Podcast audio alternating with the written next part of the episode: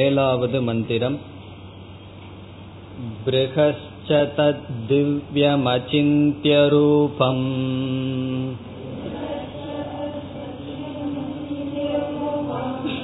सूक्ष्माश्च तत्सूक्ष्मतरं विभाति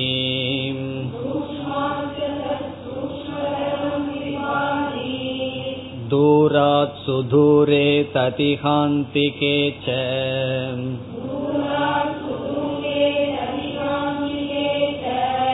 पश्यत्स्विहैव निहितं गुहायाम्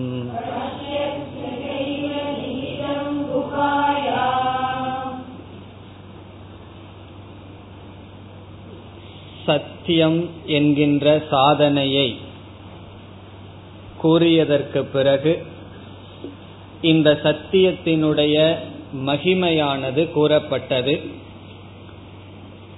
ஜீவன் முக்தி அடைவதற்கு சத்தியம் என்பது தேவையான சாதனம். அது மட்டுமல்ல விதேக முக்தியை அடைய வேண்டும் என்றாலும் அதாவது பிரம்மலோகத்திற்கு சென்று அங்கு முக்தியை அடைய வேண்டும் என்றாலும் சத்தியம் என்பது அவசியம் என்று கூறப்பட்டது. அதை தொடர்ந்து ஏழாவது மந்திரத்தில் சத்தியத்தினுடைய நிதானம் சத்தியத்தினுடைய அதிஷ்டானமாக பலமாக பரமம் நிதானம் என்று பிரம்மம் கூறப்பட்டது. அந்த பிரம்மத்தினுடைய லட்சணம் ஏழாவது மந்திரத்தில் சென்ற வகுப்பில் பார்த்தோம். திவ்யமச்சிந்திய ரூபம்.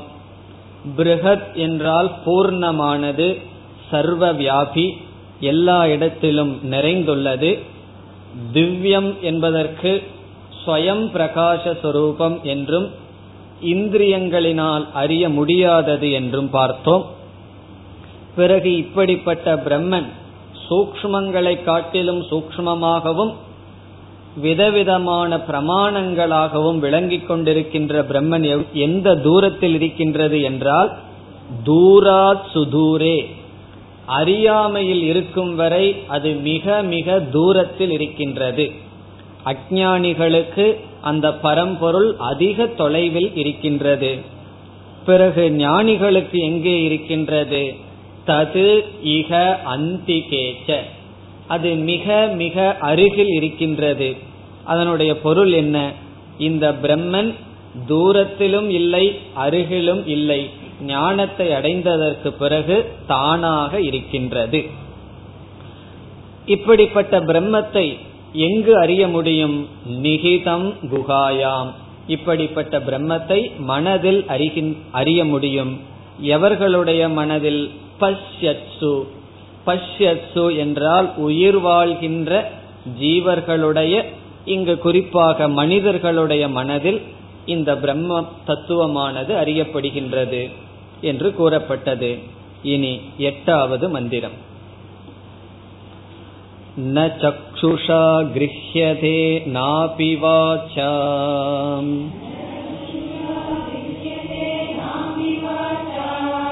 नान्यैर्देवैस्तपसा कर्मणा वा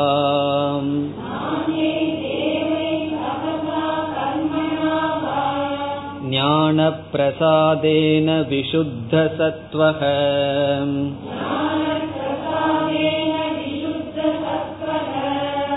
ततस्तु तं पश्यते निष्कलं ध्यायमानः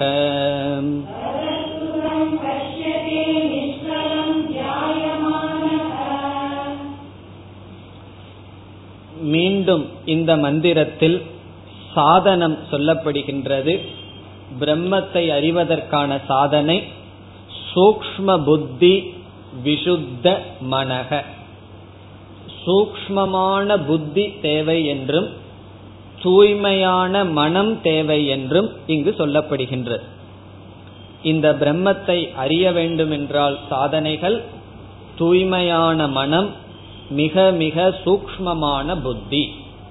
இதனால் தான் இந்த பிரம்மத்தை அடைய முடியும். எதற்காக சூக்ம புத்தி தேவை?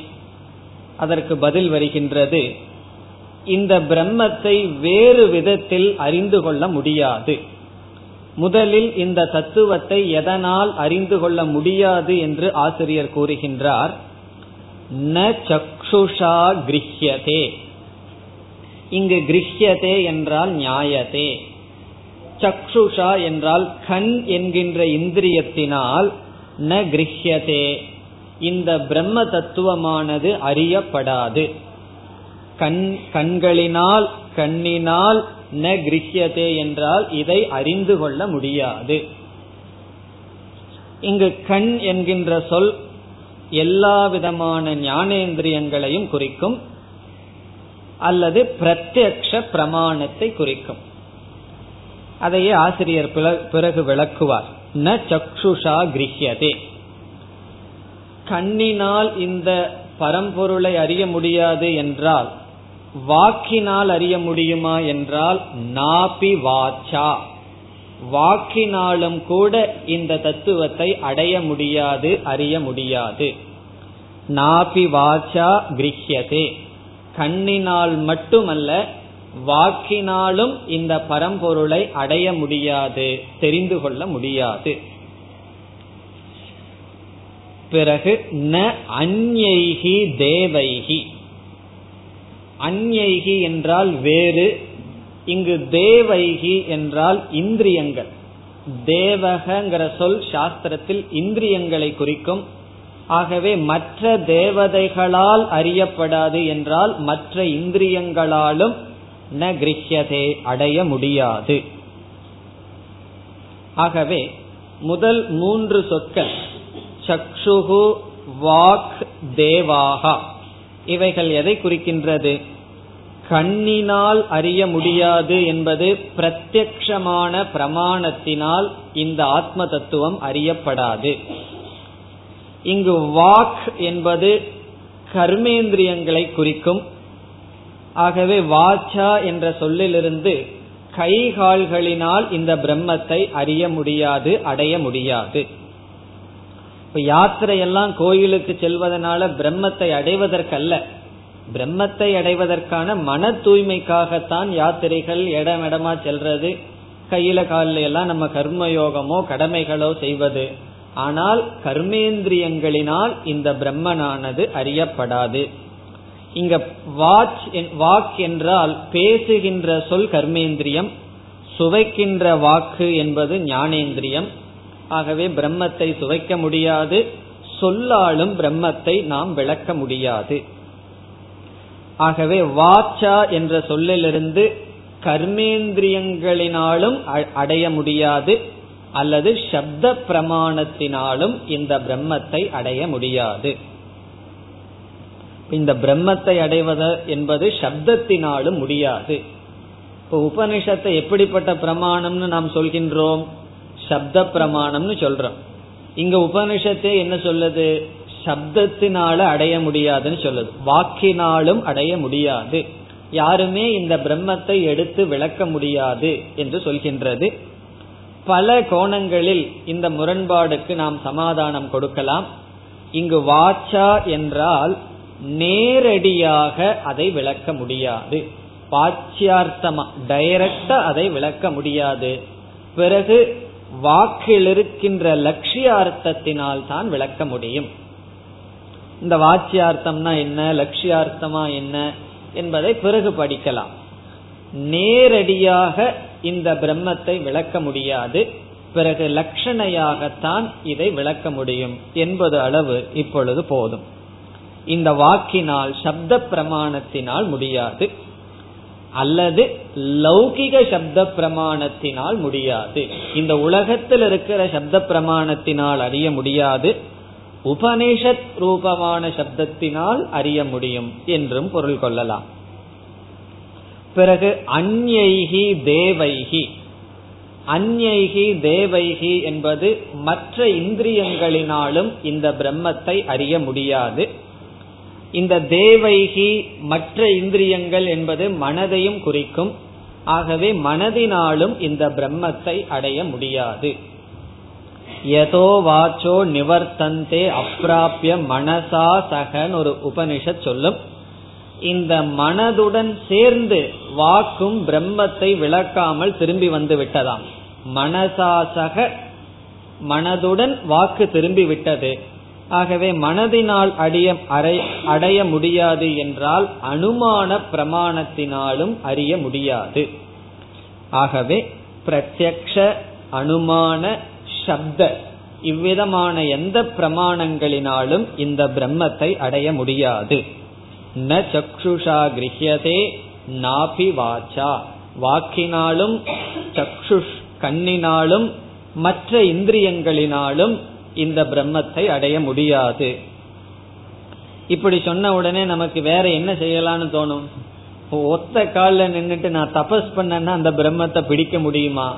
உபனிஷத் சொல்கின்றது ந தபசா தபத்தினாலும் இந்த பிரம்மத்தை அடைய முடியாது. இல்லைன்னா அசுரர்கள் எல்லாம் எப்பவோ அந்த பிரம்மத்தை அடைந்திருப்பார்கள். ந தபசா தவத்தாலும் பிரம்மத்தை அடைய முடியாது. ஆகவே நான் என்ன செய்கின்றேன்? ஏதோ கொஞ்சம் தபஸ் பண்ணிட்டு இருந்து அதையும் விட்டுறலாம் அப்படிங்கிறதுக்கு பொருள் அல்ல. நம்ம செஞ்சிட்டு இருக்கிற ஏதோ ரெண்டு மூணு விரதங்கள் அதை விட சொல்லி உபனிஷத் சொல்லவில்லை. இந்த தபத்தினால் மட்டும் அடைய முடியாது. அதுதான் இங்கு உபனிஷத் கூற வர விரும்புகின்றது. தபம் ஞானத்துக்கு நேரடியான காரணம் அல்ல. தபத்தினாலும் அடைய முடியாது. சங்கரர் சொல்றார் இந்த தபஸ்ங்கிறது எதை வேண்டுமானாலும் அடையலாமா? தபஸுக்கு அவ்வளவு சக்தி இருக்கா? தபஸினால் நாம் எதை வேண்டுமானாலும் அடையலாம். ஆனால் இந்த பிரம்மத்தை அடைய முடியாது. பிறகு கர்மனா வா. கர்மத்தினாலும் இந்த பிரம்மத்தை அடைய முடியாது. கர்மம் என்றால் நம்முடைய கடமைகளை செய்வதனால் வைதிக அக்னிகோத்ராதி கர்மங்களினால் அல்லது சமுதாய சேவை முதலியவைகளால் மட்டும் இந்த பிரம்மத்தை அறிய முடியாது.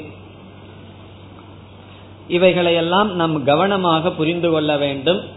உபனிஷத் வந்து கர்மத்தினாலும் தபசினாலும் மற்ற இந்திரியங்களினாலும் வாக்கினாலும் அறிய முடியாது என்று சொல்வதிலிருந்து உபனிஷத் என்ன கருத்தை சொல்ல வர விரும்புகின்றது என்பது மூன்றாவது வரியில் வருகின்றது. பிறகு எது பிரம்ம ஞானத்துக்கு நேரடியான சாதனை? இவைகளையெல்லாம் மட்டும் செய்வதனால் அடைய முடியாது. பிறகு எதனால் அடைய முடியும்? இனி மூன்றாவது வரியில் இந்த பிரம்மத்தை எதனால் அடைய முடியும் என்று நேரடியாக சொல்கின்றது. ஞான பிரசாதேன விஷுத்த சத்துவக இந்த உபனிஷத் ஞானத்தை அடைய வேண்டும் என்றால் ஞான பிரசாதேன ஞானத்தினுடைய பிரசாதத்தினால் அடைய முடியும். இங்கு பிரசாதம் என்றால் சாந்திகி அமைதி என்று பொருள். பிரசாதம் என்றால் அமைதி. நம்ம சாதாரணமா பிரசாதம்னு சொன்னா பகவானுக்கு அர்ப்பணம் செய்து கொண்டு எதை எடுத்தாலும் அதை பிரசாதம்னு சொல்லுவோம். இங்கு ஒரு பொருள் பிரசாதம் என்றால் அமைதி. ஞான பிரசாதம் என்கின்ற இடத்தில் இந்த இடத்தில் ஞானம் என்கின்ற சொல்லுக்கு புத்தி என்று பொருள். ஞானம் என்றால் புத்தி. புத்தி என்றால் நம்முடைய மனதினுடைய ஒரு அங்கம் ஒரு பகுதி. புத்தி. நம்முடைய மனம் என்றும் பொருள் கொள்ளலாம். ஆனால் இங்கு புத்தியை குறிக்கின்றது. புத்திக்கு ஞானத்துக்கு என்ன வேறுபாடு? புத்தியில் ஞானம் ஏற்படுகின்றது. ஆகவே ஞானம் என்பது பல ரூபம். புத்தியில் ஏற்படுவது புத்தி என்பது ஞானத்துக்கு ஆதாரமாக இருப்பது இங்கு ஞானம் என்பது ஞானத்தை அடைகின்ற புத்தியை குறிக்கின்றது. ஆகவே ஞானம்ங்கிற இடத்துல புத்தி பொருள் எடுத்து சேர்த்தி படித்தால் ஞான பிரசாதேன என்றால் புத்தியினுடைய பிரசாதத்தால் புத்தியினுடைய அமைதியால். இந்த புத்தியினுடைய பிரசாதத்தினால் அனுகிரகத்தினால் அருளினால் இந்த பிரம்மனானது அறியப்படும். இப்ப கடைசியில யாருடைய பிரசாதம் நமக்கு வேணும்னா நம்முடைய புத்தியினுடைய பிரசாதம் தான் நமக்கு வேணும். வேற யாருடைய பிரசாதமும் நமக்கு வேண்டாம். நமக்கு கடைசியில தேவை நம்முடைய புத்தியினுடைய பிரசாதம். சங்கரர் அழகா சொல்ற இந்த புத்திக்கு வந்து ஆத்ம அவபோதன சாமர்த்தியம் இயற்கையாகவே இருக்கான் ஆத்ம அவபோதன சாமர்த்தியம்னு சொன்னா ஆத்மாவை தெரிந்து கொள்கின்ற சாமர்த்தியம். அந்த சக்தி வந்து ஸ்வயம் இயற்கையாக இருந்தாலும் பாஹ்ய விஷய ராகாதி வெளி விஷயங்களில் வெளி விஷயங்களில் இருக்கின்ற பற்று முதலிய தோஷேன கலுஷிதம். பாஹ்ய விஷய ராகாதி தோஷ கலுஷிதம் சது. வெளி விஷயங்களில் இருக்கின்ற ராகம் என்கின்ற தோஷத்தினால் கலுஷிதம் என்றால் அழுக்காகப்பட்டு ந அவபோதயதி. இந்த ஆத்ம தத்துவத்தை அறிவதில்லை.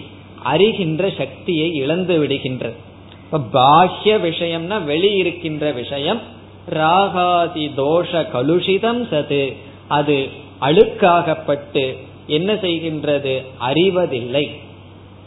இந்த புத்தி அப்படிங்கிறது தெளிந்த நீருக்கு உதாரணமா சொன்னா தெளிந்த நீர் இருந்ததுன்னு வச்சுக்கோ அதற்கு உள்ள இருக்கிற வஸ்து நல்லா தெரியும்.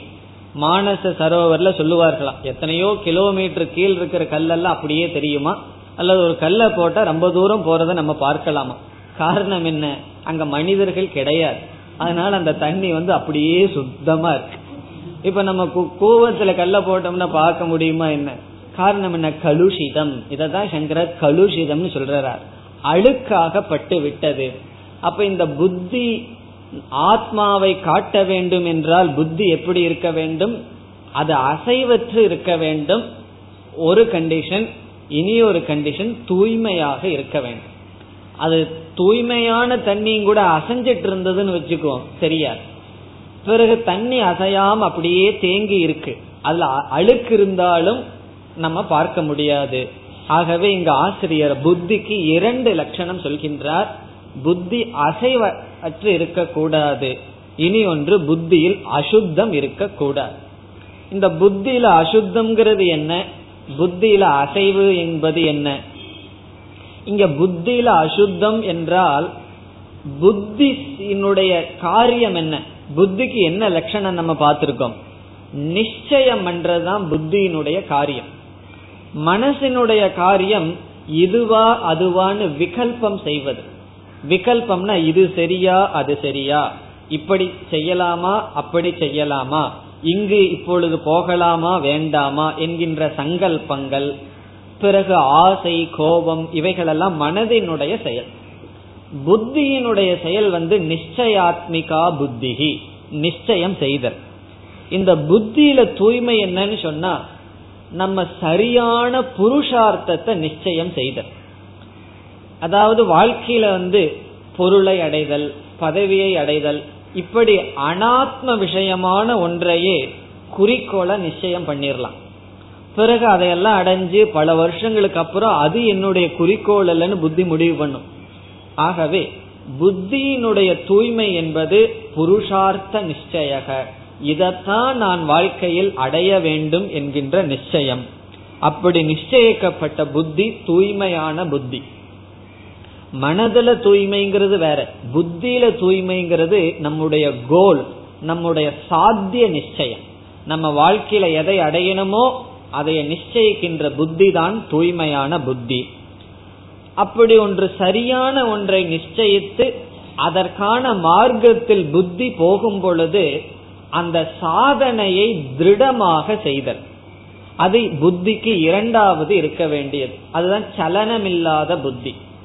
இப்ப நமக்கு வந்து முதல்ல தெரியாம இருந்தது. இப்படி ஒரு சாஸ்திரம் இருக்கு. இத படிச்சோம் அப்படின்னா நம்ம நம்மையை பற்றி அறிவை கொடுக்கின்றது. மனதில் தெளிவு வருகின்றது. மோக்ஷத்திற்கு இதுதான் மார்க்கம்னு நமக்கு தெரிந்து விட்டது. பிறகு இந்த சாதனையை செய்யும் பொழுது புத்தி என்ன பண்ணது? மீண்டும் மீண்டும் பழைய வாசனைக்கு பழைய இடத்துக்கு போயிடுது. ஆகவே நாம் எடுத்துக்கொண்ட சிரவணம் மனநம் நிதித்தியாசனம்ங்கிற சாதனையில புத்தி வந்து அசையாமல் இருத்தல் அது இனி ஒரு புத்திக்கு தகுதி. அது தியானம் அல்லது உபாசனைங்கிற சாதனையில் அடையப்படும். ஆகவே இந்த ஞான பிரசாதம் என்றால் புத்தியினுடைய அமைதி புத்தியினுடைய தூய்மை புத்தியினுடைய அமைதி. எடுத்துக்கொண்ட விஷயத்துல வேற எந்த அனாத்மாக்களும் வந்து நம்மை தொந்தரவு செய்யாமல் தொடர்ந்து செல்கின்ற புத்தி. என்ன சிலருடைய வாழ்க்கையில நம்ம பார்க்கிறோம் நல்ல இதைய நிச்சயம் செய்து விடுவார்கள். கொஞ்ச தூரம் போய்கொண்டே இருப்பார்கள். பிறகு என்ன ஆகும்னா அந்த புத்தியானது நிச்சயத்தை மாற்றிவிடும். சரி வேண்டாம். இந்த இதெல்லாம் சாஸ்திர படிப்பெல்லாம் போதும்னு முடிவு பண்ணிடும் புத்தி. அப்ப என்ன? அதில் தொடர்ந்து சாதனையை செய்யாமல் விட்டுவிடும். அப்படி இல்லாமல் இந்த புத்தியினுடைய பிரசாதம் எப்பொழுது வருகின்றதோ அப்பொழுது அவனுடைய மனதை இங்கு ஆசிரியர் கூறுகின்றார் விஷுத்த சத்துவக. ஞான பிரசாதத்தினால் அவன் விசுத்த சத்துவன் ஆகின்றான். இங்கு சத்துவம் சொன்ன மனக. முழு மனம் மனம் புத்தி சித்தம் அகங்காரம் சொல்றமே. அந்த முழு மனது சத்துவம் சொல்லப்படுகின்றது. அந்த மனம் எப்படிப்பட்டதாக இருக்கின்றது? விசுத்த சத்துவக தூய்மையான மனதை அடைந்து விட்டான். விசுத்த சத்வகசன் தூய்மையான மனதை அடைந்தவனாக. இந்த தூய்மையான மனது வருவதற்கு காரணம் என்ன? நம்முடைய புத்தியானது சரியான கோல் சரியான முடிவை காட்டிடுது. கட்டோபனிஷத்துல நாம பார்ப்போம் புத்தி அப்படிங்கிறது சாரதி. ஒரு ரதத்தை ஓட்டுறவனுக்கு உதாரணம் அவன் சரியான பாதையில சரியான இடத்துக்கு போய் சேர வேண்டியது. ஆகவே இந்த புத்தி வந்து சரியான பாதையை காட்டி அதுல திருடமா இருந்து நாம் செல்லும் பொழுது அவனுடைய மனம் விசுத்த சத்துவக தூய்மையான மனதை அடைகின்றான். இப்படிப்பட்டவன் இப்படிப்பட்ட மனதினாலும் புத்தியினாலும் இந்த ஆத்ம தத்துவம் அடையப்படுகின்றது என்பது கருத்து. இந்த முதல் இரண்டு வரியில் சொல்லப்பட்ட கருத்தை நாம் இப்பொழுது எப்படி புரிந்து கொள்ள வேண்டும் என்றால் இது கண்களினாலும் மற்ற இந்திரியங்களினாலும் கர்மேந்திரியங்களினாலும் தபத்தினாலும் அடையப்படாத காரணத்தினால் பிறகு முன் மந்திரத்தில் சொன்னபடி மிக மிக சூக்மமாக இருப்பதனால் புத்தி நமக்கு மிக மிக சூக்மமாக இருக்க வேண்டும். இந்த புத்தியை தீட்டுறதுன்னு சொல்றது. அப்படி புத்தியானது தீட்டப்பட்டிருக்க வேண்டும். ஆகவே இந்த சூக்ம புத்தி ஏன் தேவைங்கிறதுக்கு காரணம் முதல் ரெண்டு வரியில கிடைக்குது. ரொம்ப ஸ்தூலமான புத்தியினால புரிந்து கொள்ள முடியாது. சூக்மமான புத்தியினால் தான் புரிந்து கொள்ள முடியும். இப்ப வந்து ஒரு அழகான ஆர்ட் இருக்குதுன்னு வச்சுக்கோ வரைபடம். ஸ்தூலமான புத்தி அதை வந்து அப்ரிசியேட் பண்ணாது ஏதோ பார்க்கும் அவ்வளவுதான். சூக்மமான புத்தி தான் அதனுடைய அழகை அது ரசிக்க முடியும். இப்ப ஒரு எருமை இருக்கு. ஹிமாலயாவை பார்த்து அது ரசிக்குமா? எவ்வளவு அழகா பகவான் இமயமலை படைச்சிருக்காருன்னு சொல்லி. காரணம் அந்த புத்தி வந்து சூக்மம் கிடையாது. ஆனா மனிதனுடைய புத்தி வந்து ஸ்தூலத்தை காட்டிலும் சூக்மமாக ஒன்றை நாம் புரிந்து கொள்ள முடியும். ஆகவே ஆத்ம தத்துவத்தில் சூக்மமான புத்தி தேவை என்பதனுடைய தேவை என்ன? ஆத்ம தத்துவம் மிக மிக சூக்மமாக இருப்பதனால் சூக்மமான புத்தி தேவை. வெறும் புத்தி மட்டும் சூக்மமா இருந்தா போதாது. விசுத்த சத்துவக. மனதும் தூய்மையாக இருக்க வேண்டும். ஆகவே தூய்மையான மனதுடன் மிக மிக சூக்மமான தெளிவான ஸ்திரமான புத்தியுடன் இருப்பவர்கள் என்ன செய்கிறார்கள்? ததக. ததக என்றால் இப்படிப்பட்ட தகுதியை அடைந்த உடன் தொடர்ந்து அனந்தரம். இந்த தகுதியுடன் ததக து அந்த து எதை காட்டுகின்றது? இப்படிப்பட்ட தகுதியுடன் தான் ஏவகார அர்த்தம் ததக ஏவ இப்படிப்பட்ட தகுதியை அடைந்ததற்கு பிறகுதான் தம் பஷ்யதே. தம் என்றால் அந்த ஆத்மாவை ஆத்மானம் அந்த ஆத்மாவை அல்லது பிரம்மஸ்வரூபத்தை பஷ்யதே. பஷ்யதே என்றால் பஷ்யதி பார்க்கின்றான் அறிகின்றான். அந்த ஆத்ம தத்துவத்தை ஒருவன் அறிகின்றான். எப்பொழுது ததக இப்படிப்பட்ட தகுதிக்கு பிறகு. எப்படிப்பட்ட ஆத்ம தத்துவம் நிஷ்கலம். நிஷ்கலம் என்றால் பூர்ணமானது. நிஷ்கலம். இங்கு கலா என்றால் சமஸ்கிருதத்தில் பகுதி என்று பொருள். அதனாலதான் இந்த நிலா இருக்கு. ஒவ்வொரு நாளும் ஒவ்வொரு கலா தேவி தேய்ந்து கொண்டே வருகின்றது. அந்த பார்ட் பகுதிக்கு கலா நிஷ்கலம் என்றால் அந்த டிவிஷன் பகுதியற்றது. ஆகவே பூர்ணமானது. நிஷ்கலம் தம் பிரம்ம அப்படிப்பட்ட பிரம்ம தத்துவத்தை பஷ்யதே பஷ்யதி ஒருவன் அறிகின்றான். எப்படிப்பட்டவன் கடைசி சொல்? தியாயமானக இந்த இடத்துல தியாயமானக என்றால் விசாரம் செய்தவனாக. தியாயமானக என்றால் விசாரம் செய்தவனாக. விசாரம் செய்தவனாக அல்லது ஞான யோகத்தில் ஈடுபட்டவனாக அறிகின்றான். தியாயமானகசன் பஷ்யதே. இந்த இடத்துல தியானம் என்பது விசாரத்தை குறிக்கின்றது. அல்லது ஞான யோகத்தை குறிக்கின்றது. ஞான யோகம்ங்கிறது நமக்கு தெரியும். ஞான யோகம்ங்கிற சொல்லல மூன்று சாதனைகள் என்னென்ன அமைகின்றது? சிரவணம் மனநம் நிதித்தியாசனம். இந்த சாதனைகளை செய்தவனாக இந்த தகுதியை அடைந்தவனாக இந்த பிரம்மத்தை பார்க்கின்றான்.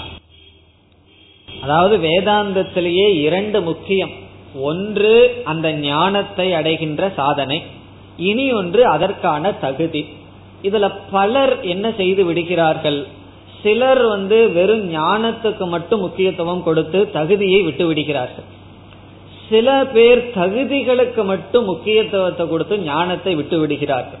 இந்த ரெண்டுமே நம்மிடம் இருக்கக்கூடாது. இப்போ ஒரு விதை இருக்கின்றது. அந்த விதையிலிருந்து மரம் தேவை. இப்ப அந்த மரத்துக்கு சாட்சாத் காரணம் என்னன்னு சொன்னா நம்ம எதை சொல்லணும்? விதையத்தான் சொல்லணும். பிறகு விதை மட்டும் வந்து விடுமா? ஒரு சிமெண்ட் தரையில போய் விதைய போட்டோம் அப்படின்னா மரம் வருமா? ஆகவே அதற்கு வருவதற்கான சூழ்நிலையை உருவாக்கி கொடுக்கணும். அதுவும் முக்கியம். அதே போல ஞானம் மனதிலிருந்து வரணும். அந்த மனதில் ஞானம் ஏற்பட வேண்டுமென்றால் சாஸ்திரம் விதையை போலது. பிறகு அந்த மனதில் ஞானம் உற்பத்தியாக வேண்டுமென்றால் அதற்கான தகுதிகள் முக்கியம். அவைகள் தான் கர்மயோகம் உபாசனை. இங்கு சொல்லப்பட்ட ஞான பிரசாதம் விசுத்த சத்துவக என்கின்ற சாதனைகள் இனி ஒன்பதாவது மந்திரம் येषोऽनुरात्मा चेतसा वेदितव्यः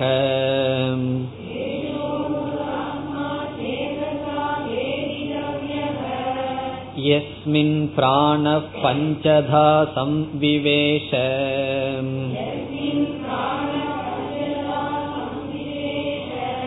प्राणैश्चित्तं सर्वमोदं प्रजानाम्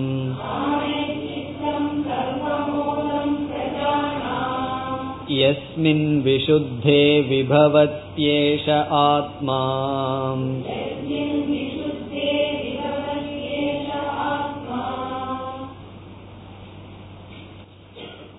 இந்த மந்திரமும் அதே கருத்தை சொல்கின்றது சூக்ம புத்தி என்பது சாதனம். இந்த ஞானத்தை அடைவதற்கு சூக்ம புத்தி தேவை என்பதுதான் இந்த மந்திரத்தினுடைய சாரம். ஏஷக அணுகு ஆத்மா. ஏஷக என்பது மிக மிக அருகில் இருப்பதை குறிப்பது. ஆகவே நம்முடைய ஒருவனுடைய சொரூபமான அணுகு என்றால் இங்கு அணுகுன்னு அர்த்தம் அல்ல அணுகு என்றால் சூக்மமான தத்துவத்தை உடையது. மிக சூக்மம் புத்தியில் தெரிந்து கொள்வதற்கு மிக மிக சூக்மமானது இங்க அணுகுங்கிறது உபனிஷத் உதாரணமா சொல்லுது. இத சில பேர் வந்து ஆத்மா அணுன்னு உபனிஷத் சொல்லுதுன்னு எடுத்துக்கொள்வார்கள். அப்படி சொல்லல. ஆத்மாவை அணுன்னு சொல்றது இங்க உபதேசம் அல்ல. அணுவத் அணுவை போல சூக்மமானது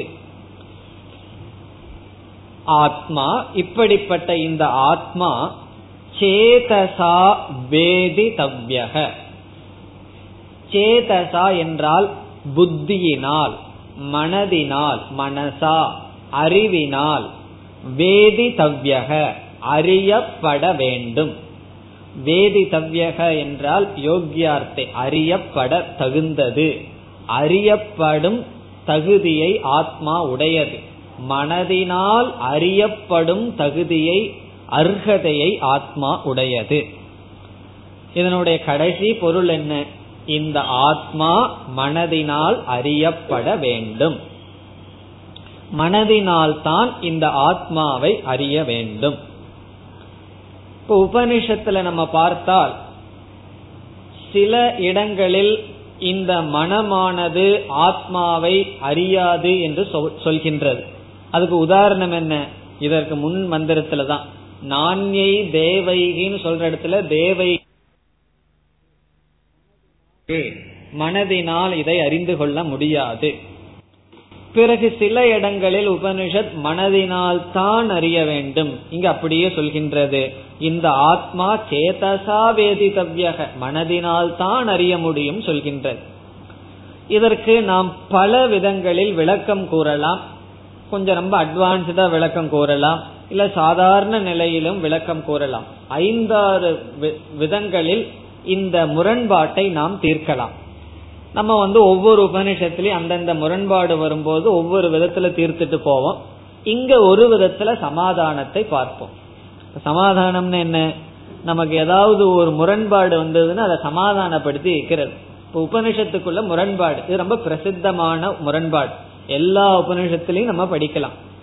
அதனால ஒவ்வொரு உபனிஷத்திலையும் ஒரே காரணத்தை சொன்னாலும் மாணவர்களுக்கு போர் அடிச்சிடும் அல்லவா? அதனால ஒவ்வொரு உபனிஷத்திலையும் ஒவ்வொரு விதத்தில் சமாதானம் கூறப்படும்.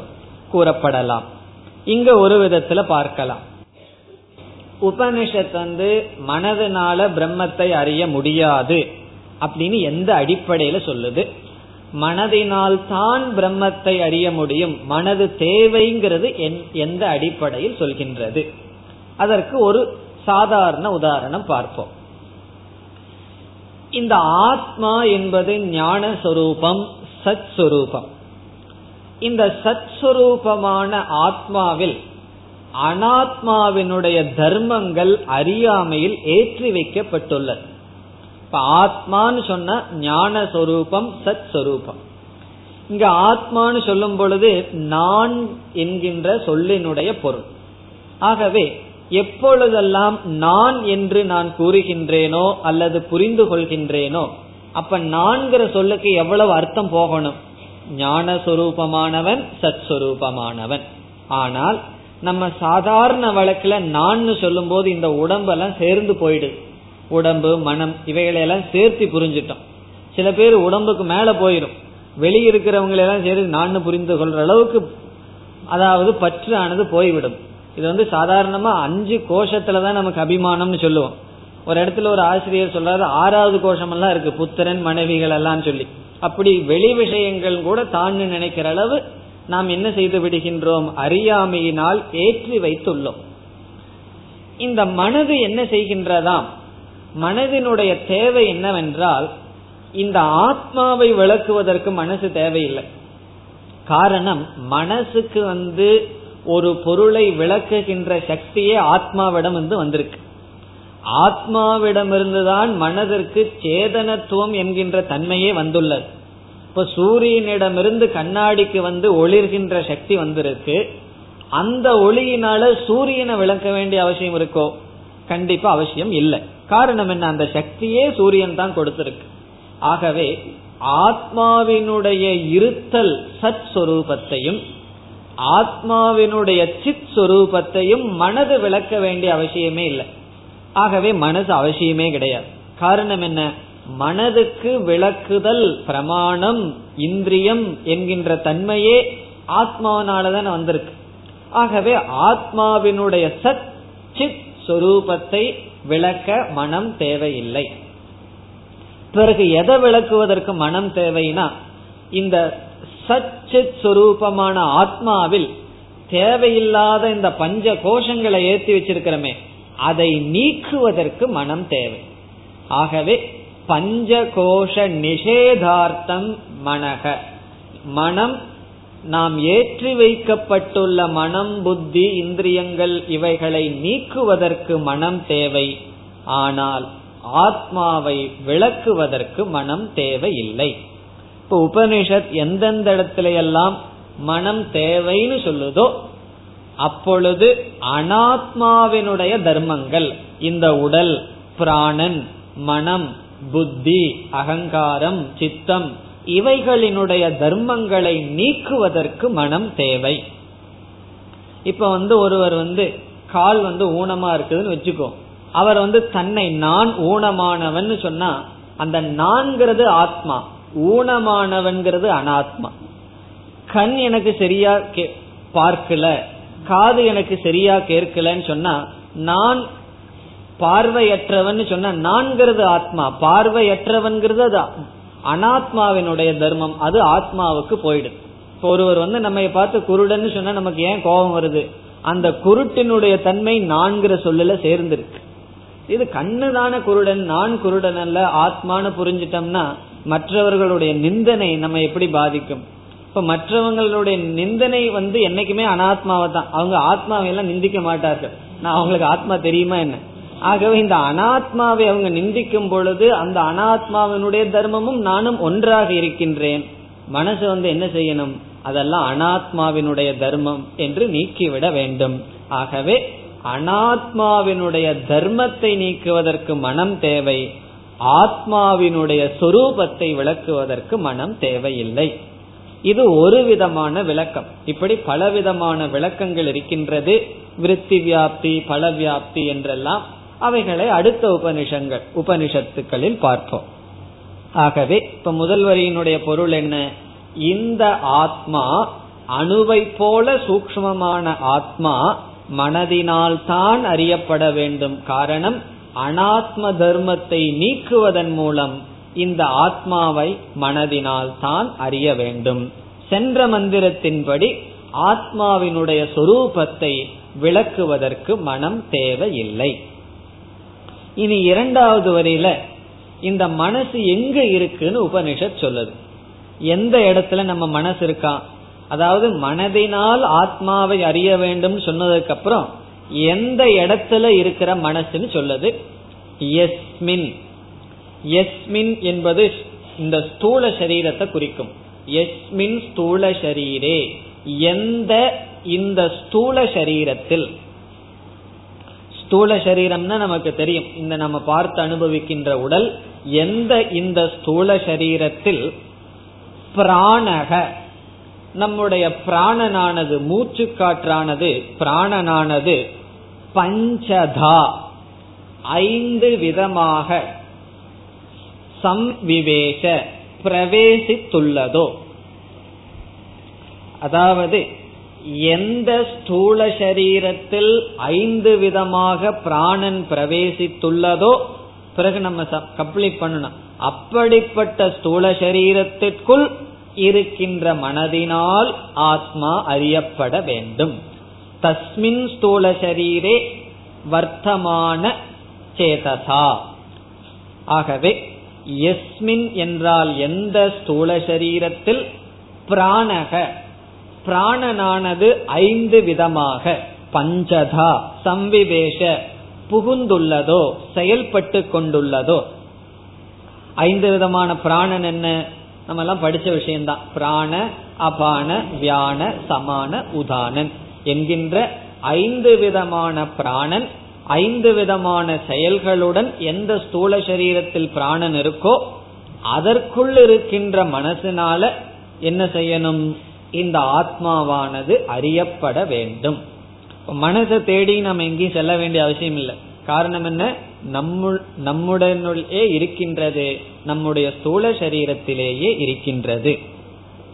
இனி மூன்றாவது வரி. பிரஜானாம் சர்வம் சித்தம் பிராணைகி சக ஓதம். மூன்றாவது வரியில் என்ன சொல்லப்படுகின்றது? இந்த சைத்தன்யத்தினால்தான் அனைத்தும் கோர்க்கப்பட்டுள்ளது அனைத்தும் வியாபிக்கப்பட்டுள்ளது என்று சொல்லப்படுகின்றது. அதுதான் சாரம். சைத்தன்யத்தினால் அனைத்தும் வியாபிக்கப்பட்டுள்ளது. பிராணைகி என்றால் பிராணங் பிராணங்களுடன் சர்வம் சித்தம் எல்லா மனங்களும் நம்முடைய எல்லா மனம் நம்முடைய பிராணங்களுடன் சேர்ந்து நம்முடைய என்ன? பிரஜானாம் எல்லா ஜீவராசிகளுடைய இந்த பிரஜானாம்ங்கிற ஆறாவது விபத்தி சித்தம்ங்கிறதுல சேர்த்தணும். பிரஜானாம் சர்வம் சித்தம் எல்லா விதமான பிரஜைகளினுடைய எல்லா விதமான சித்தமும் பிராணைகி சக பிராணனுடன் சேர்ந்து ஓதம். ஓதம் என்றால் வியாபிக்கப்பட்டுள்ளது. இந்த இடத்துல ஒரு வார்த்தையை நம்ம சேர்த்திக்கணும். சைத்தன்யேன ஓதம். சைத்தன்யத்தினால் அல்லது ஆத்மனா ஆத்மாவால் வியாபிக்கப்பட்டுள்ளது. இந்த சைத்தன்யத்தினால் கோர்க்கப்பட்டுள்ளது. ஓதம்ங்கிறதுக்கு சரியான தமிழ் வார்த்தை கோர்க்கப்பட்டுள்ளது. எது எதனால் சைத்தன்யத்தினால்? எது கோர்க்கப்பட்டுள்ளது? பிரஜைகளினுடைய எல்லா சித்தமும் எதனுடன்? பிராணனுடன். பிராணனுடன் எல்லா விதமான அறிவும் மனமும் புத்தியும் கோர்க்கப்பட்டுள்ளது. இது வந்து உபனிஷத்து வந்து சைத்தன்யம் சர்வ வியாபி எல்லா இடத்திலையும் சைத்தன்யம் இருக்கின்றது என்று கூறுகின்றது. பிறகு கடைசி வரி. எஸ்மின் விஷுத்தே விபவத் ஆத்மா. எஸ்மின் என்பது மனதை குறிக்கின்றது. எஸ்மின் சித்தே விஷுத்தே சித்தே. எந்த தூய்மையான மனதில் இங்கு மீண்டும் மன தூய்மையானது வலியுறுத்தப்படுகின்றது. எந்த தூய்மையான மனதில் விசுத்தே மனசி எஸ்மின் எப்படிப்பட்ட தூய்மையான மனதில் ஏஷக ஆத்மா விபவதி இந்த ஆத்மாவானது தெளிவாக தெரிகின்றது. விபவதி என்றால் விசேஷேன நியாயதே நன்கு தெளிவாக அறியப்படுகின்றது. தூய்மையான மனதில்னா நம்ம இப்பதான் பார்த்தோம். மனசினுடைய வேலை என்ன? அசுத்தங்களை எல்லாம் நீக்கிறது தான் மனசினுடைய வேலை. அசுத்தம் என்றால் என்ன? அனாத்மாக்கள் அனாத்மாவினுடைய தர்மங்கள். நம்மளுடைய தூய்மையான ஆத்மாவில இந்த உடல் உடலினுடைய தர்மங்கள் பிராணன் பிராணனுடைய தர்மம் பிறகு இந்த மனசு தன்னையே நீக்கிடணும். தன்னுடைய தர்மங்கள் புத்தியினுடைய தர்மங்கள் இவைகளை எல்லாம் மனது நீக்கிவிட வேண்டும். அப்படி நீக்கிவிட்டால் அது விசுத்தமான மனம். அப்படிப்பட்ட விசுத்தமான மனதில் ஆத்மா ஏஷக ஆத்மா இந்த ஆத்மான்னு சொல்ற. விபவதி என்றால் தெளிவாக அறியப்படுகின்றது இருக்கின்றது. இப்படி விசுத்தமான மனது இல்லைன்னு வச்சுக்குவோம் ஏஷக ஆத்மான விபவதி. இது நம்முடைய சுரூபமாக இருந்தாலும் அது நமக்கு தெரியாது. இப்ப தூரத்துல ஒரு பொருளை காணாம போட்டோம் அப்படின்னா அது கிடைக்கிறதுக்கு வாய்ப்பு இருக்கு. அது நம்மிடமே காணாம போட்டுட்டு தேடிட்டு இருந்தோம்னா அது கிடைக்கவே கிடைக்காது. அதுதான் உண்மையாலுமே ரொம்ப தூரத்தில் இருக்கு. இப்போ ஒரு கீயை வந்து உங்களுடைய ஸ்கூட்டர் கீயோ கார் சாவியையோ ஏதாவது ஒரு இடத்துல வச்சுட்டு தேடலாம். பாக்கெட்லயே பர்ஸ்லயே வச்சுட்டு அதையும் கையில வச்சுட்டு தேடிட்டு இருந்தீங்கன்னு வைங்க. அது ரொம்ப தூரத்தில் இருக்கு. காரணம் என்ன? அது அவ்வளவு சுலபமா கண்டுபிடிக்க முடியாது.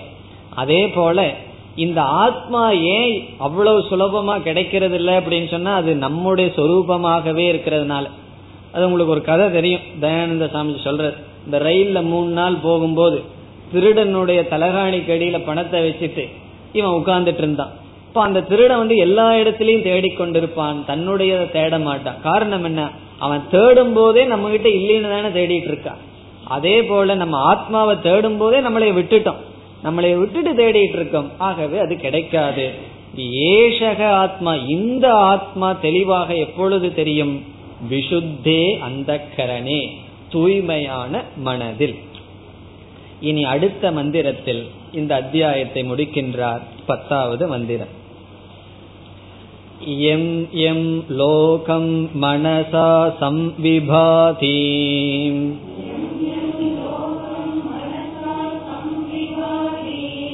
विशुद्धसत्त्वः कामयते यांश्च कामान्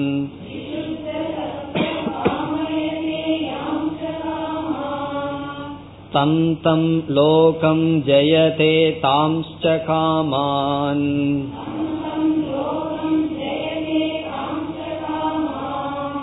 तस्मातात्मज्ञं हर्चयेद्भूतिकामः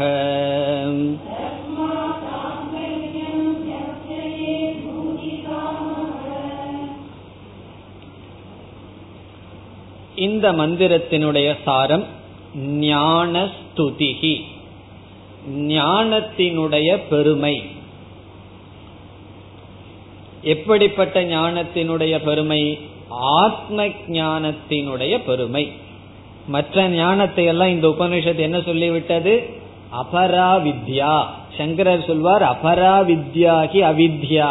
இந்த அபரா வித்யை என்பது அவித்யை. அதை தெரிகிறதுனால ஒரு காசுக்கும் பிரயோஜனம் கிடையாது. ஆகவே இது பராவித்யா அப்படிப்பட்ட ஆத்ம ஞானத்தினுடைய ஸ்துதி செய்யப்படுகின்றது.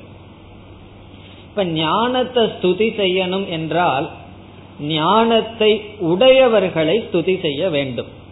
எப்பொழுதுமே தர்மம் ஞானம் அப்படிங்கறதெல்லாம் ஒரு பதார்த்தம் அல்ல. அதைய புகழ்றதுக்கோ அதைய வச்சு காப்பாத்துறதுக்கோ. இப்ப தர்மத்தை காப்பாத்தணும்னா என்ன செய்யணும்?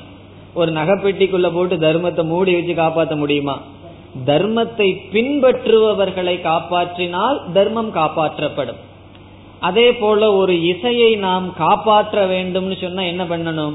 அந்த இசை ஞானத்தை உடையவர்களை காப்பாற்றினால் அந்த இசை காப்பாற்றப்படும். அந்த காலத்துல தமிழ்ல எல்லாம் பெரிய புராணம் அல்லது விதவிதமான பாடல்களை எல்லாம் நல்லா பாடிக்கொண்டிருந்தவர்கள் ரொம்ப பேர் இருந்தார்கள். அந்த சம்பிரதாயத்தை காப்பாற்றணும் அந்த இசை ஞானத்தை காப்பாற்றணும்னு என்ன செய்யணும்? அதை செய்து கொண்டிருப்பவர்களை காப்பாற்ற வேண்டும்.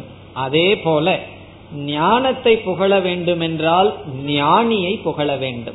ஆகவே இங்கு ஞானத்தினுடைய ஸ்துதி ஞானியினுடைய ஸ்துதியாக வருகின்றது. இங்கு உபனிஷத் ஞானியை ஸ்துதி செய்கின்றது. அது உபனிஷத் வந்து ஞானிய வந்து எப்படி ஸ்துதி செய்யணுங்கிறதுல என்ன செய்கின்றது தெரியுமோ? அவன் ரொம்ப மேலானவன் அப்படின்னு எல்லாம் ஸ்துதி செய்யல. ஞானியே ஈஸ்வரனாக உபனிஷத் ஸ்துதி செய்கின்ற. இப்ப ஈஸ்வரனிடம் போனா நமக்கு என்ன கிடைக்குமோ அதுவே ஞானியிடம் சென்றாலும் கிடைக்கும் என்று ஈஸ்வரனுக்கு சமமாக ஞானியை உபனிஷத் ஸ்துதி செய்கிறது. இதனுடைய பொருள் என்ன? ஞான ஸ்துதி ஞானி ஸ்துதிங்கிறது ஞானத்துக்காக ஸ்துதி செய்யப்படுகின்றது. அது எப்படி இங்கு ஸ்துதி செய்யப்படுகிறது என்றால் நம்ம வாழ்க்கையில வந்து ஏதாவது பொருளை அடைய விரும்புறோம்னு வச்சுக்கோ. லௌகிகமான பொருள். அது வந்து பதவியா இருக்கலாம் ஆரோக்கியமா இருக்கலாம் பணமா இருக்கலாம் குழந்தைகளா இருக்கலாம் எது வேண்டுமானாலும் இருக்கலாம். ஒரு பொருள் வேணும்னு சொன்னா ஆஸ்திகர்கள் எதை எதிர்பார்ப்பார்கள்? பகவானுடைய அனுகிரகத்தை எதிர்பார்ப்பார்கள்.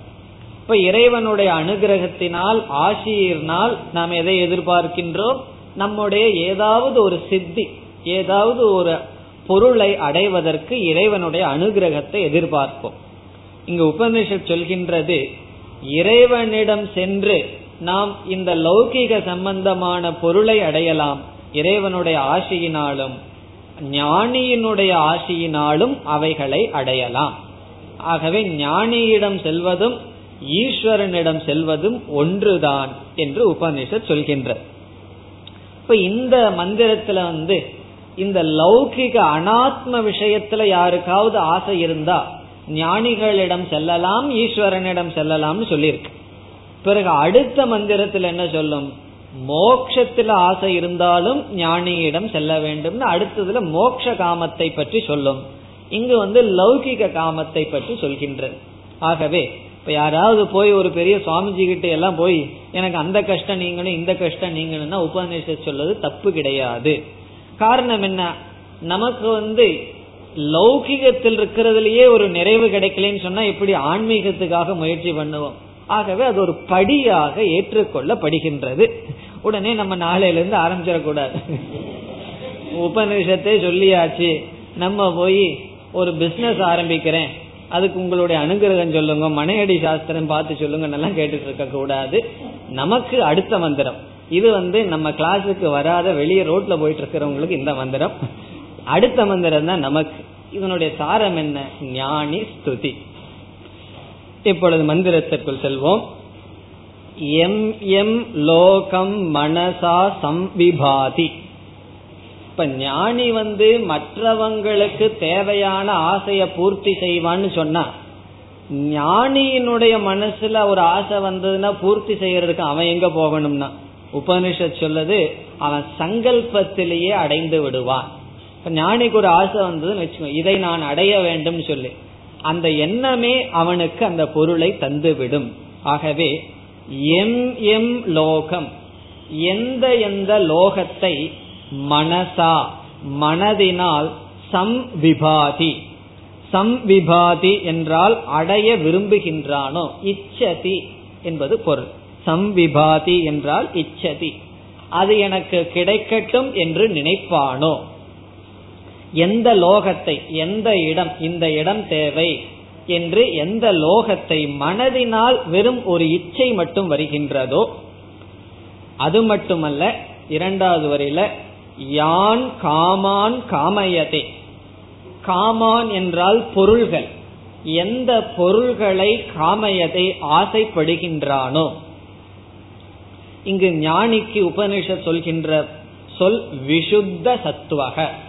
இங்கு விஷுத்த சத்துவக என்றால் தூய்மையான மனதுடன் ஞானத்தை அடைந்தவன். இப்ப ஞானத்தை அடைந்த ஞானி விஷுத்த சத்துவன ஞானி.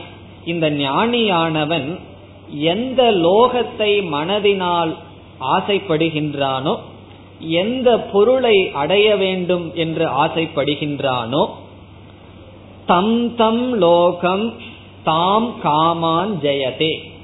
தம் தம் லோகம் அந்தந்த லோகத்தை ஜெயதே. ஜெயதே என்றால் ஜெயதி வெற்றி அடைகின்றான் அதை அடைகின்றான். பிறகு தான் காமான் அந்த பொருளையும் அவன் அடைகின்றான். முதல்ல ஞானி அடைகிறான்னு சொல்லப்படுது. அவன் வந்து மனதனுடைய சங்கல்பத்தினாலேயே பொருளை அடைகின்றான். ஒரு ஞானிக்கு வந்து இந்த பொருள் என்னுடைய வாழ்க்கை வாழ்வதற்கு தேவை. இந்த இடம் எனக்கு தேவைன்னு நினைத்தால் போதும். அதற்காக முயற்சி செய்ய வேண்டிய அவசியமில்லை. அது அவனால் அடையப்படுகின்றது. சங்கல்பத்தினாலேயே அடையப்படுகின்றது. இதை கேட்டோன்னே நமக்கு அப்படி வருமானு தோணும். நமக்கு ஞானம் வந்த உடனே சங்கல்பம் போயிடும் அதுதான். சங்கல்பத்தினால எல்லாமே கிடைக்கும்னா ரொம்ப சௌரியமாச்சு. அப்போ ஞானத்தை அடைஞ்சிருவோம். அடைஞ்ச என்ன கிடைக்கும்? சங்கல்பத்தினாலேயே எல்லாம் கிடைக்கும்னு ஞானத்தை அடைய நம்ம வந்தோம்னா என்ன ஆகும் தெரியுமோ? அடையலாங்கிற சங்கல்பம் நம்மளே விட்டு போயிடும் அதுதான் பகவான் அப்படி வச்சிருக்க இப்ப இந்த இடத்துல ஒரு கேள்வி வருது ஞானிக்கு அப்படி ஒரு சங்கல்பம் வருமா? ஞானிக்கு வந்து இந்த பொருளை அடையணும் இந்த இடத்தை அடையணும்னு சங்கல்பம் வருமா? அணிகேதகன்னு சொல்லியிருக்கு. ஞானிக்கு தான் வீடு இல்லையே. அணிகேதகன் சொல்லியிருக்கு. அப்ப எதுக்கு இடத்தையோ பொருளையோ அடைவான்னு சொன்னா இதையும் ரெண்டு விதத்துல பொருள் சொல்லலாம். ஒன்று மற்றவர்களுக்காக இவன் விரும்புகின்றானோ அல்லது பிராரப்தம் அவனுக்கு இருக்கு. ஆகவே அவனுடைய விருப்பம் இல்லாமல் மனதில் சில இச்சைகள் தோன்றுகின்றது. அது அதர்மமாக இருக்காது. ஷரீர தாரணார்த்தம் இந்த சரீரத்திற்காக சுகத்துக்காக அவன் விரும்ப மாட்டான். அல்லது மற்ற சமுதாய நன்மைக்காக ஏதாவது ஒரு ஆசை மனதில் வந்தால் அது சங்கல்பத்திலேயே அடைகின்றான். இந்த மனசா ஏவ மனதினாலேயே அடைகின்றான். இதுல இருந்து என்ன தெரிகின்றது? ஆயாசம்ங்கிறது ஞானிக்கு கிடையாது. நம்ம ரொம்ப கஷ்டப்பட்டு சம்பாதிக்கணும் அப்படிங்கிறது கிடையாது. நம்ம இதெல்லாம் பிராக்டிக்கலா பார்க்கலாம். இப்ப இல்லறத்தில் இருப்பவர்கள் வந்து ரொம்ப கஷ்டப்பட்டு நாலு பேர்த்துக்கு சாப்பாடு போடணும். இப்ப பெரிய பெரிய மகான்கள் ஞானிகள் எல்லாம் இப்ப தயானந்த சாமி எத்தனை பேர்த்துக்கு சாப்பாடு போடுகிறார்கள் ஆசிரமத்துல? நூறு பேர்த்துக்கு எப்படி சாப்பாடு போட முடியுது? சங்கல்பத்தினால். ஆகவே நல்லது ஒன்றை நாம் செய்யும் பொழுது நம்முடைய முயற்சி இல்லாமல் அந்த பொருள்கள் வந்து அமையும். நமக்காக அப்படிங்கிறது இருந்துன்னு வச்சுக்குவோம். அப்ப அது விசுத்த சத்துவம் அல்ல. ஆகவே விசுத்த சத்துவத்துடன் மனதில் தோன்றுகின்ற எண்ணம் அனைத்தும் நிறைவேறும். நம்ம அனுபவத்திலேயே பார்க்கலாம். நமக்காக சுயநலமா இல்லாம ஒரு நல்ல காரியத்துக்காக பொருள் வேண்டும்னு நினைச்சோம்னா நம்ம எவ்வளவு வேணுமோ அதை விட மூணு மடங்கு அதிகமாகத்தான் வரும். அதுல கொஞ்சம் நம்மளே எடுத்துக்கலாம் அப்படின்னா அப்புறம் அது வராது. அது பகவானுக்கு தெரிஞ்சிடும். ஆகவே விசுத்த சத்துவனாக இருந்தால் சங்கல்பத்தினாலேயே இந்த உலகத்தையே அடையலாம். சரி ஆகவே என்ன? இப்ப ஞானி அப்படி அடையிறான். அதுக்கு எனக்கு என்னாச்சுன்னு கேள்வி வரும்பொழுது தஸ்மாத். இப்படிப்பட்ட சக்தி இப்படிப்பட்ட விபூதி ஞானிக்கு இருப்பதனால் ஆத்மக்யம் ஆத்மக்யம் என்றால் ஞானியை. ஆத்மக்யம் என்றால் ஞானியை. அர்ச்சையே ஷர்ச்சையே என்றால் வழிபட வேண்டும் பூஜை செய்ய வேண்டும். யார்? பூதி காமக. இங்கு பூதி என்றால் லௌகிகமான வஸ்து விபூதி காமக. இந்த உலகத்துல ஏதாவது ஒரு பொருளை அடைய வேண்டும் என்று விரும்புபவன் என்ன செய்ய வேண்டும்? இப்படிப்பட்ட ஞானியை அர்ச்சையே பூஜையே நமே. இப்படிப்பட்ட ஞானியை பூஜை செய்ய வேண்டும் வழிபட வேண்டும். காரணம் என்ன? அவன் ஈஸ்வரனுக்கு சமமாகின்றான். இப்ப ஈஸ்வரனுடைய அனுகிரகத்தினால எப்படி ஒருவனுக்கு வெற்றி வருகின்றதோ அல்லது பொருள் வந்து அமைகின்றதோ அதே போல பூதி காமக என்றால் விபூதி. இந்த உலகத்தில் இருக்கின்ற அனாத்ம வஸ்துவை விரும்புபவர்கள் என்ன செய்ய வேண்டும்? அந்த ஞானியை அர்ச்சிக்க வேண்டும். அதாவது ஈஸ்வரனுக்கு நிகராக சொல்லப்படுகின்றது.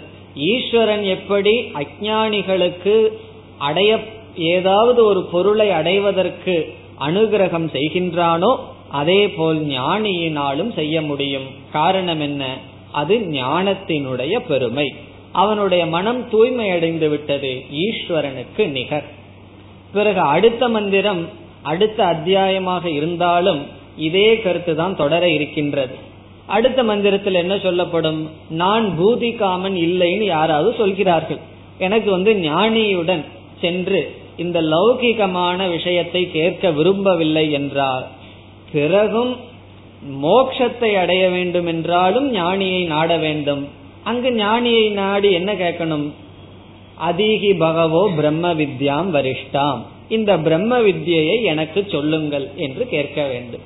ஆகவே அடுத்த பகுதியில் விபூதி காமத்தில் இச்சை இல்லாதவன் முமுக்ஷுவும் ஞானியை நாட வேண்டும் மோட்சத்துக்கான ஞானத்தை பெற வேண்டும் என்று சொல்லப்படுகின்றது. இந்த மந்திரத்தில் சாதாரண ஜனங்களும் ஞானியை நாட வேண்டும். இந்த மந்திரத்தினுடைய சாராம்சம் என்ன? ஞானியிடம் செல்ல வேண்டும்ங்கிறதல்ல. ஞானியை ஈஸ்வரனாக சொல்லப்பட்டு பிறகு அந்த ஈஸ்வரனுக்கும் ஞானிக்கும் பேதமில்லை என்று கூறுவதன் மூலம் ஞானியை புகழ்ந்து அதுலேயும் தாத்பரியம் கிடையாது. ஞானத்தினுடைய மகிமை. ஞானத்தை எதற்கு மகிமை செய்யணும்? அப்பொழுதுதான் அதில் நமக்கு விருப்பம் வரும். அவை கடைசியில நமக்கு முமுட்சுத்துவம் வரணும் இந்த ஞானத்தில் அதுதான் இதனுடைய சாரம் இந்த அத்தியாயத்தினுடைய சாரத்தை அடுத்த வகுப்பில் பார்ப்போம் ॐ पूर्णमधपूर्णमिधं पूर्णापूर्णमुदच्छते पूर्णस्य पूर्णमादाय पूर्णमेवावशिष्यते ॐ शान्ति शान्ति शान्तिः